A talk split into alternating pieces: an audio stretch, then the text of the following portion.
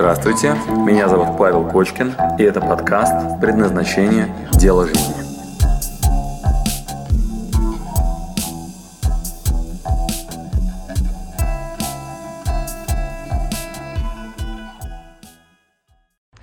Приветствую, друзья! У нас сегодня суперинтересная тема про вранье к себе. Почему я вру себе? Зачем? В чем это выражается? Как это дальше на меня влияет? И я постоянно сталкиваюсь с этим у своих учеников.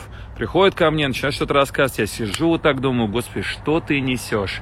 Мне-то ты зачем это говоришь? Ну ладно, ты можешь там кому-то рассказать, но... Раз уж ты к Кочкину пришел, зачем столько вранья? Итак, сегодня я вам покажу, как это происходит, зачем это происходит. Я, кстати, взял это из ваших комментариев под предыдущим видео. Я всегда вас спрашиваю, какие были инсайты. И там для очень, для очень многих инсайт о том, что выбирать надо не из головы интеллектуально, какими-то конструкциями, да, шаблонными, а э, телом, эмоционально, на уровне чувств, потому что это и есть то, что потом приведет вас в движение.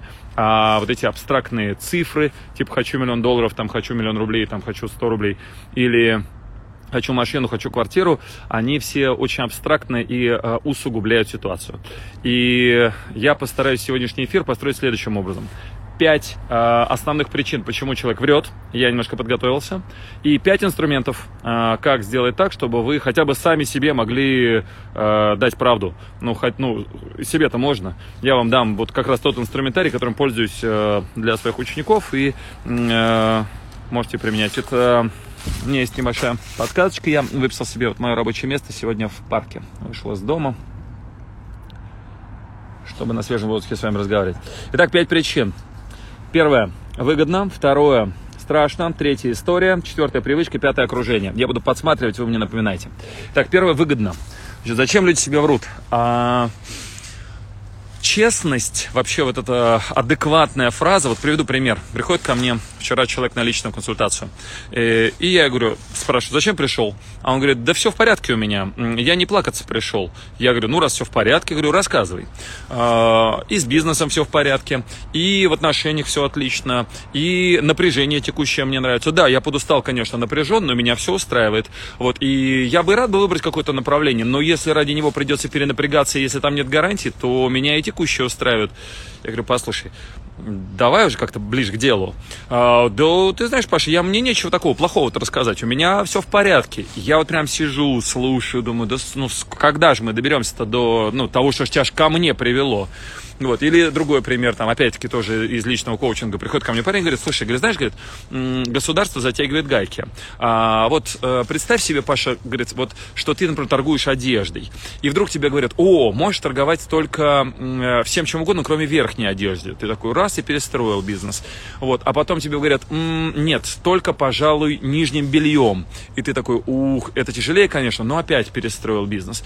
Потом тебе государство говорит, а теперь можешь торговать только футболкой. И ты такой, блин, футболками совсем тяжело, но теперь я буду торговать только футболками. Ему говорят, да, только белыми, только с коротким рукавом. Я опять сижу, слушаю, говорю, слушай, дружище, а можем это, ну, к, к сути, вот к тому, что тебя реально беспокоит? Не, меня ничего не беспокоит, Паша, говорит, сейчас погоди, я тебе дальше расскажу. Значит, как тебе идея торговать только белыми футболками, только вот там с коротким рукавом, в тот момент, когда у тебя магазин одежды? И я думаю, блин, а что ж так, ну, неужели так смелости не хватает озвучить задачу, над которой ты сейчас работаешь?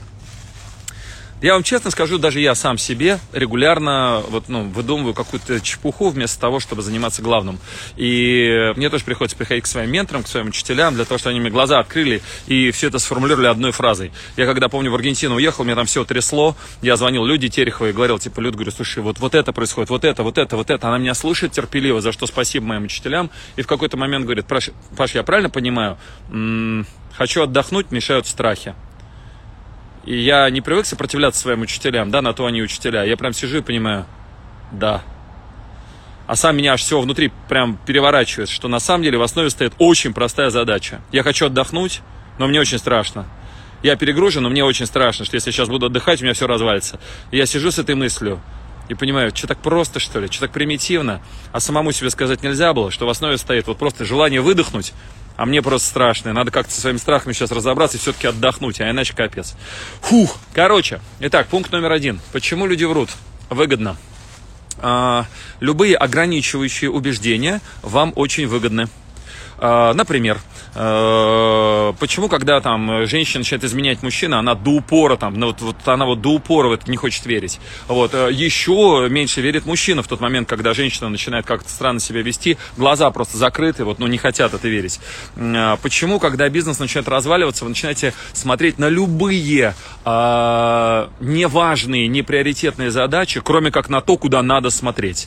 Да, почему, когда вы начинаете там, я не знаю, там толстеть или что-нибудь еще, или экзамен, Экзамен скоро, и вы готовы все, что угодно делать, кроме того, что на самом деле очевидно важно, и, если честно, то вот чем надо заниматься.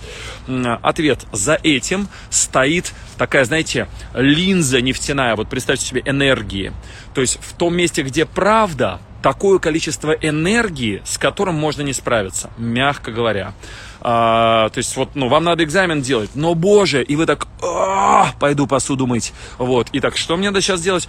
Ну, точно помыть посуду, вот, или, например, там, да, у вас начинают портиться отношения, там, не знаю, с родителями, и вы понимаете, нет, вот, потому что, если пойти туда, где правда, там просто тонны энергии, просто, знаете, вот, гигантский какой-то объем, который просто зачастую можно не вынести, поэтому...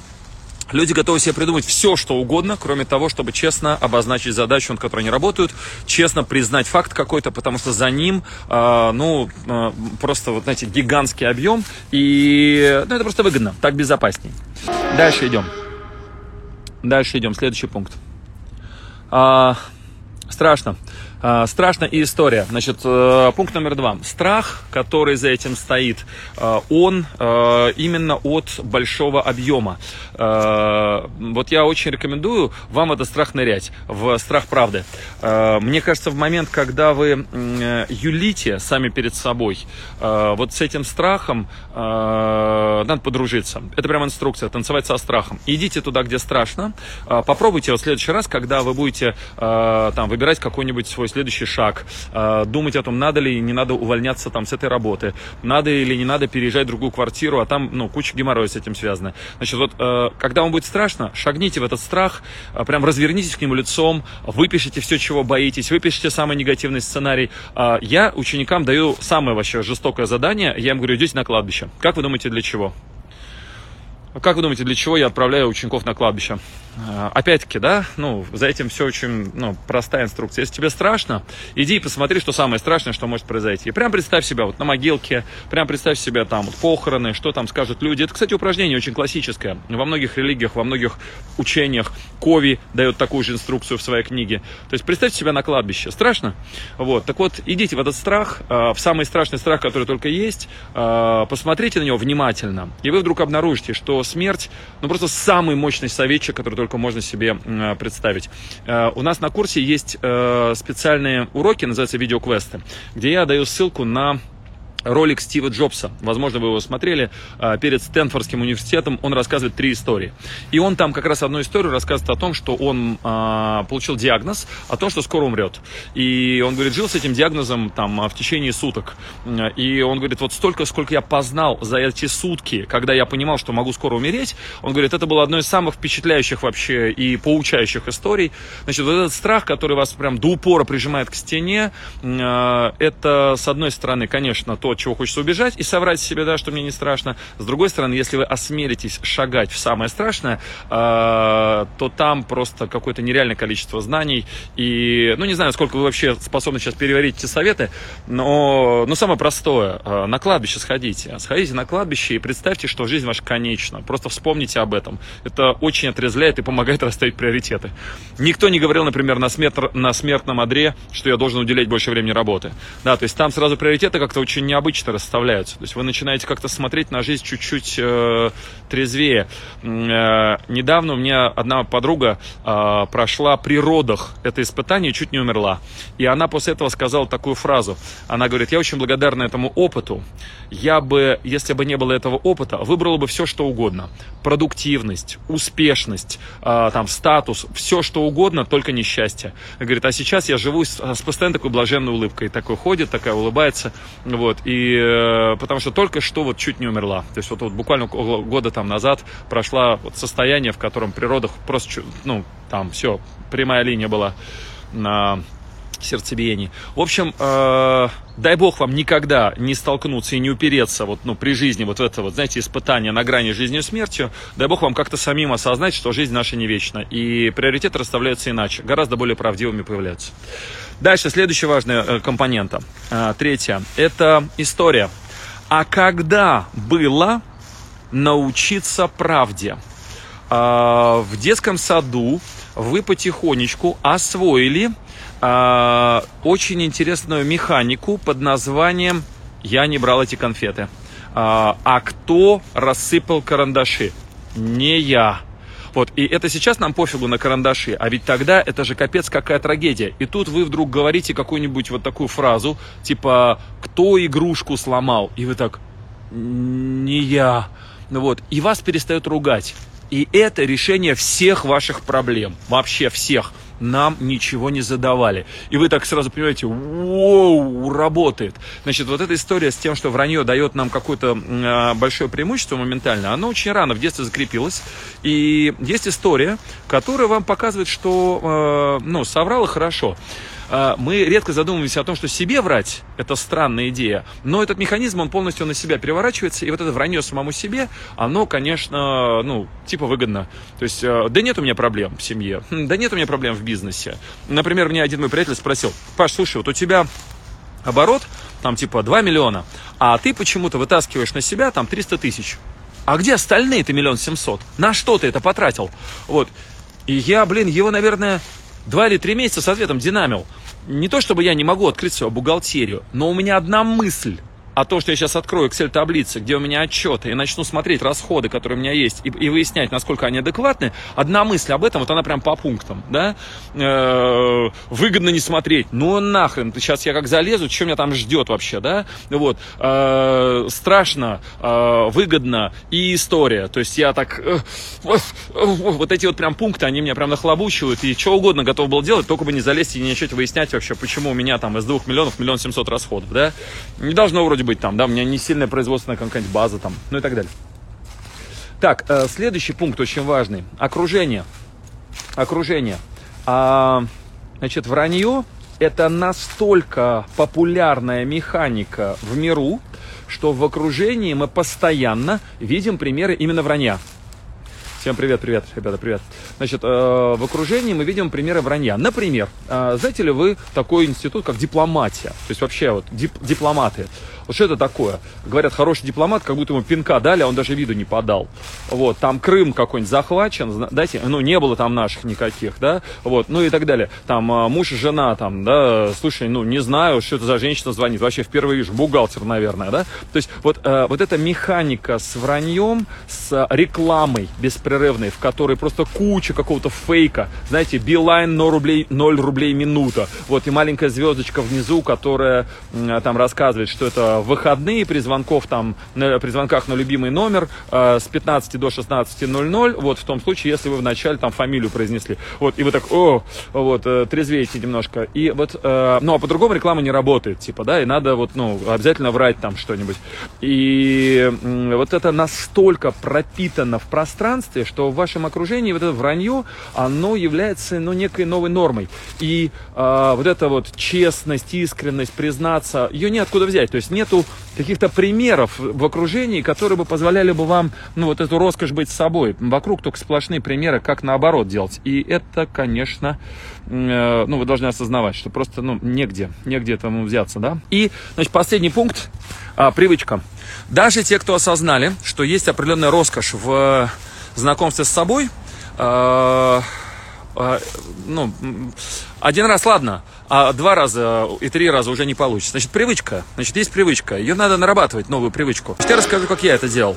Значит, я в какой-то момент м, обнаружил, например, что, это давно было, лет двадцать, наверное, назад, я помню, что я обнаружил, что э, подошел к своему учителю по информатике, и он мне говорит такую странную фразу.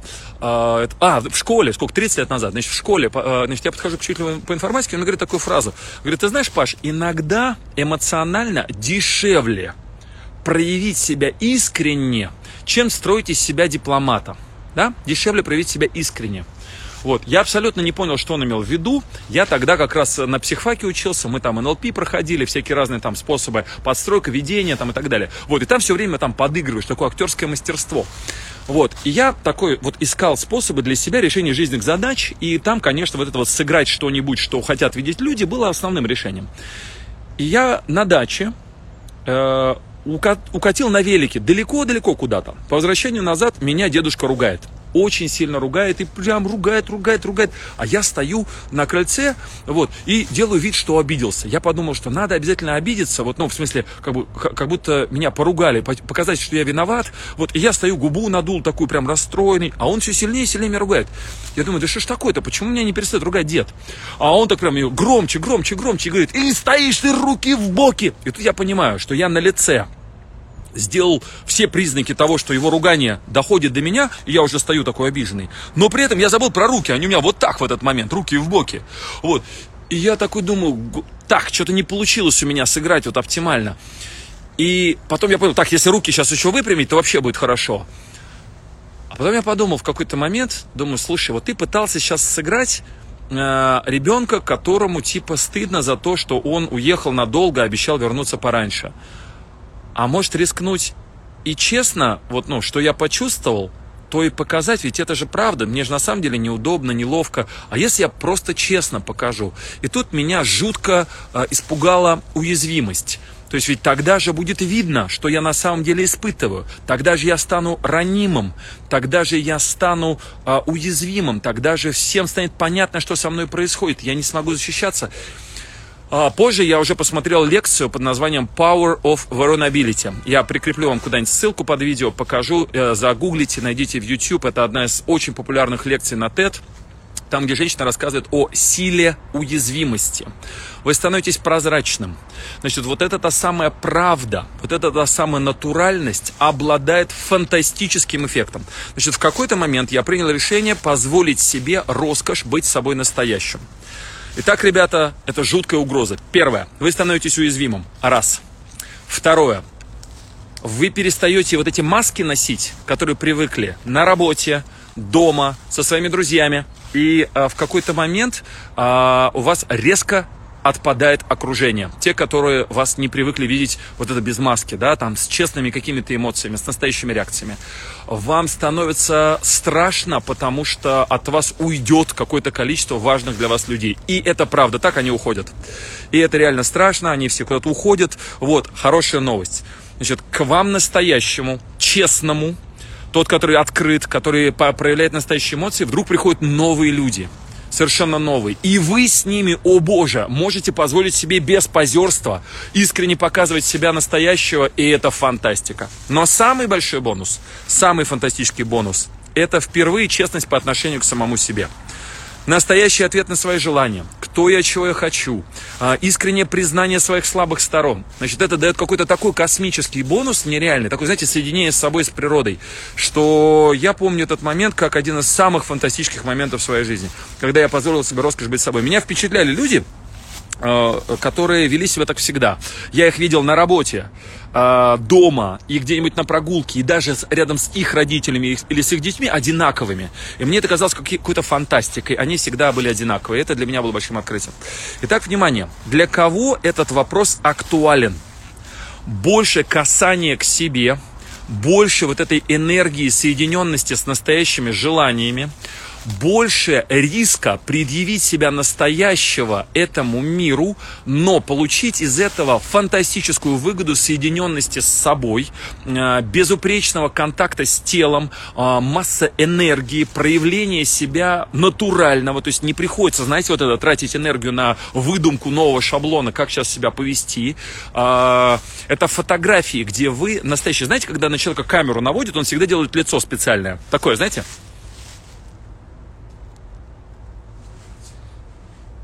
И вы смотрите на него, хорош кривляться, но ты на дебила похож. Я э, вот, ну, все время, когда смотрю, на, когда мимо еще иду, вижу вот эту, там, несколько людей, они попросили кого-то сфотографировать, вот, и вот он делает специальное положение тела, специальное лицо, искренне веря, что он сейчас будет лучше выглядеть.